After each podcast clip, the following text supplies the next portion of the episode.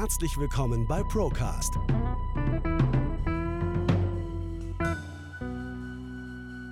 Der Podcast der ProLife GmbH. Wir nehmen Sie mit auf eine Reise hinter die Kulissen der Finanz- und Versicherungsbranche. Herzlich willkommen zu einer neuen Folge ProLife Real Talk, dem Abschlussgespräch zu unserem jeweiligen Themenmonat. Vielleicht haben Sie schon mitbekommen, wir haben seit einigen Monaten Themenmonate definiert, über die wir Sie dann entsprechend informieren. Und im letzten Monat haben wir uns damit beschäftigt, bar oder mit Karte. Wir haben uns also damit auseinandergesetzt, welches Medium man nutzen sollte, wenn man Rechnungen zu begleichen hat. Und es hat hohe Wellen geschlagen, wovon ich dann wiederum rückschließen kann, dass das Thema bei Ihnen auf große Ohren gestoßen ist und auf Hellhörigkeit. Und deswegen wollen wir darüber heute nochmal in einem kurzen Abschlussgespräch sprechen. Wir haben also damit angefangen zu sagen, wieso zahlen Leute überhaupt bar und welche Güter sollte man bar zahlen und macht es überhaupt Sinn, noch bar zu zahlen in einer Zeit, in der man alles jederzeit und überall auf der Welt auch mit Karte zahlen kann. Und als Ergebnis haben wir herausgefunden, dass das Barzahlen definitiv Sinn macht. Es ist vielleicht an der einen oder anderen Stelle umständlicher. Es ist an der einen oder anderen Stelle nicht so bequem. Es ist vielleicht auch nicht ganz so sicher, aber man hat einen exorbitanten großen Vorteil. Man hat es sprichwörtlich selbst in der Hand. Das soll nicht bedeuten, dass Kartenzahlungen gefährlich sind, weil man dann in irgendeiner Form abgezockt werden könnte oder sonst irgendwas. Ich denke, dass Kartenzahlungen mittlerweile sogar deutlich sicherer sind als Barzahlungen. Immerhin hat man bei einer Kartenzahlung nicht das Problem, dass man auf irgendwelche gefälschten Scheine oder dergleichen reinfallen könnte. Man hat auch nicht das Problem, dass einem jetzt die Geldbörse gestohlen werden kann. Denn wenn einem die Karte gestohlen wird, kann man das in der Regel über Smartphone sofort sperren. Also auch diese Bedenken, die man ja dann häufig hört, ja, mit der Karte kann jederzeit und überall, wenn einem das geklaut wird, damit Schabernack getrieben werden. Das ist schon lange nicht mehr so. Die Sicherheitsstandards sind extrem viel höher, sodass ich tatsächlich sage, dass Bargeld wahrscheinlich ein bisschen unsicherer ist in der Handhabung. Aber warum präferiere ich gerade bei kleineren Zahlungen und Zahlungen aus dem alltäglichen Leben Bargeld. Einfach aufgrund der Tatsache, dass man sich das nochmal ins psychologische Bewusstsein holt. Was ist Geld? Und wie viel Geld gebe ich wirklich aus? Sie alle kennen doch die Thematik, dass Sie wenn wir, am Wochenende unterwegs sind und mehrere kleine Zahlungen tätigen. Und immer mit Karte. Piep, mit Karte. Piep, mit Karte. Piep. Und am Ende des Tages wundert man sich, boah, jetzt habe ich ja über 100 Euro ausgegeben heute. Das hat sich gar nicht so angefühlt. Richtig. Das hat sich nicht so angefühlt. Und mein Tipp, und vielleicht haben Sie die Erfahrung ja selber schon mal gemacht, zahlen Sie mal bar. Geben Sie mal hier 10 Euro aus, da 20, dort 40. Das tut weh. Und dann merken Sie, boah, jetzt habe ich schon hier 40, da 20, da 10 Euro ausgegeben. Das addiert man sofort im Kopf und man hat die Summe sofort parat, die man heute schon ausgegeben hat. Man gibt das Geld weniger leicht aus, wenn man es aus dem Geldbeutel rausholen muss und jemandem geben muss. Die Karte ist schnell gezückt, ist auch schnell als Kartengerät gehalten. Aber die psychologische Komponente, meine Damen und Herren, die sollten Sie mir nicht unterschätzen, wenn Sie mit Bargeld zahlen. Ich empfehle Ihnen hier einfach nochmal unsere jeweiligen Reels anzuschauen, die wir auch jetzt nach und nach hier mal alle verlinken werden, ähm, wo wir die jeweiligen Vor- und Nachteile des Barzahlens respektive des Kartenzahlens aufgelistet haben. Und um das ganz klar hier zu sagen, keine der beiden Versionen hat nur Vorteile oder nur Nachteile. Sowohl Kartenzahlung als auch Bargeldzahlung sind legitime Mittel, um entsprechend hier die Kosten zu begleichen, die man in irgendeiner Form ja angerichtet hat, weil man irgendwas konsumiert. Wie können wir jetzt aber den Schwenk auf unser Thema bringen, auf das Thema Altersvorsorge, auf das Thema der Geldversprechen? Und da möchte ich da anfangen, dass ich einfach so eine Art Money-Mindset mit Ihnen kurz angehen möchte. Dass man eine, einen Bezug zu seinem Geld haben muss. Und das gilt eben nicht nur, wenn man am Wochenende unterwegs ist und mal einen Kaffee trinken geht und mal hier was kauft und mal dort was kauft, wie ich gerade eben beschrieben habe, dass man da einfach bar zahlt und Bezug zu seinem Geld hat, sondern eben auch bei der Altersvorsorge. Viele Deutsche haben bei der Altersvorsorge keinen Bezug zu ihrem Geld. Die schließen irgendeinen Vertrag ab bei der Bank oder bei der Versicherung. Das kostet die 150 Euro im Monat und diese 150 Euro, die werden vom Konto per Lastschriftverfahren abgezogen und die sind weg. Und darüber wird sich auch keine Gedanken mehr gemacht, weil sich ja dann ganz leicht sagen lässt, ja, ich spare ja fürs Alter. Ich mache ja was. Ich lege ja 150 Euro zur Seite. Erstens, nein, das tut man nicht, wenn es abgebucht wird. Meine persönliche Meinung, Money Mindset für mich, das kann jeder anders sehen. Schreiben Sie es gerne in die Kommentare, wenn Sie es anders sehen. Überweisen. Jeden Monat das Geld dorthin überweisen. Warum? Ich hole mir das jeden Monat neu ins Gedächtnis. Ich muss 150 Euro dahin überweisen. Ist das gerechtfertigt, dass ich an die Bank, an die Versicherung 150 Euro überweise, damit dort mein Kapital veranlagt wird? Mehr oder weniger gut. Das ist so eine Sache, die kann ich nur empfehlen. Natürlich ist es aufwendiger, natürlich muss man dran denken, natürlich muss man sich dann eine Erinnerung dafür setzen. Aber ihr Geld wird es ihnen gutieren, indem sie einfach wacher sind, indem sie einfach immer ein Auge drauf haben, wie ist die Performance meiner Anlage. Einfach nur zu sagen, hinter mir die Sinnflut, ich zahle das jetzt einfach ein und irgendwann im Renteneintrittsalter wird dieses Ding ausgezahlt und dann schauen wir mal, was rauskommt. Das können sie zwar machen, aber davon werden sie keine gute Rendite erzielen. Sie müssen wach sein. Sie müssen einen Überblick über ihr Kapital haben. Und das, das ist eine Parallele zwischen Bargeld und Altersvorsorge.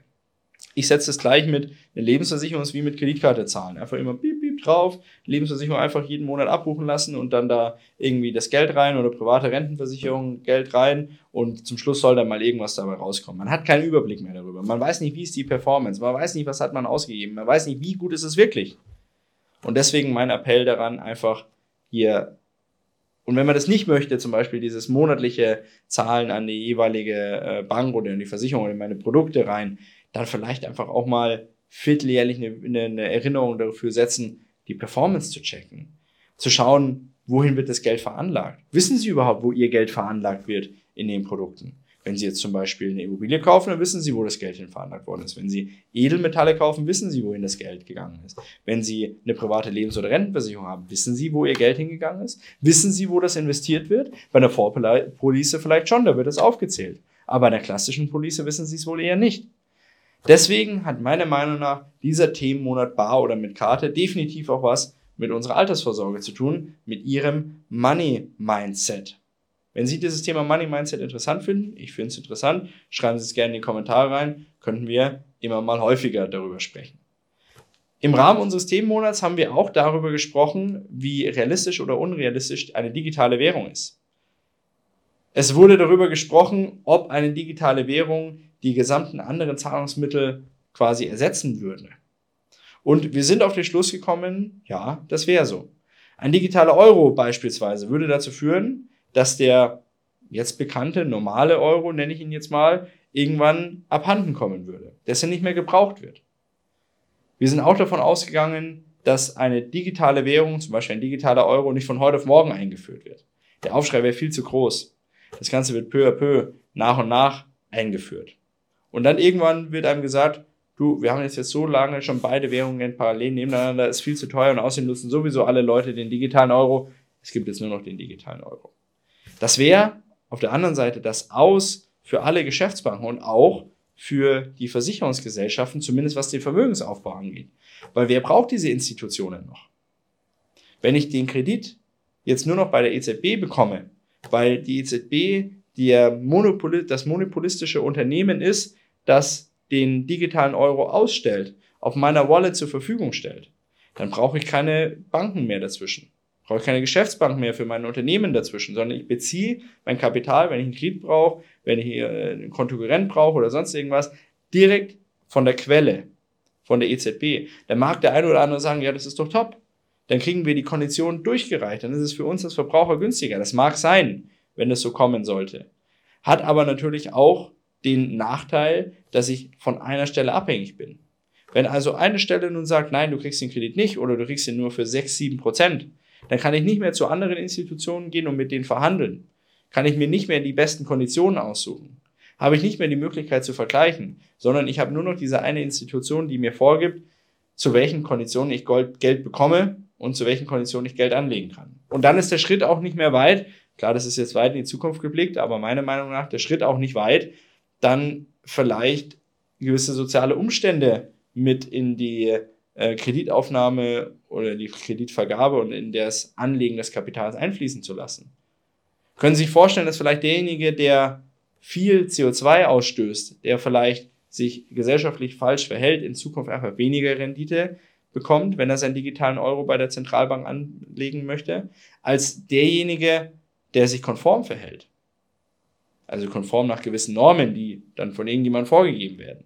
Können Sie sich vorstellen, dass derjenige, der sich nicht konform verhält nach gewissen Statuten, vielleicht gar keinen oder noch nur einen deutlich teureren Kredit bekommt, im Gegensatz zu dem, der sich nach einer gewissen Vorgabe konform verhält. Das sind alles Gedankenspiele, aber auch die haben ja alle Einfluss auf unsere Altersvorsorge und auf ihre privaten Lebens- und Rentenversicherungen. Denn was passiert denn mit ihren privaten Lebens- und Rentenversicherungen, wenn es den digitalen Euro da mal gibt?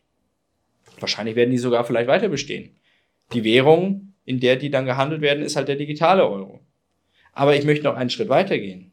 Sie können das Kapital aus diesen Versicherungen dann nicht mehr nutzen und aus dem System rausbringen. Sie können damit nicht mehr Sachwerte erwerben.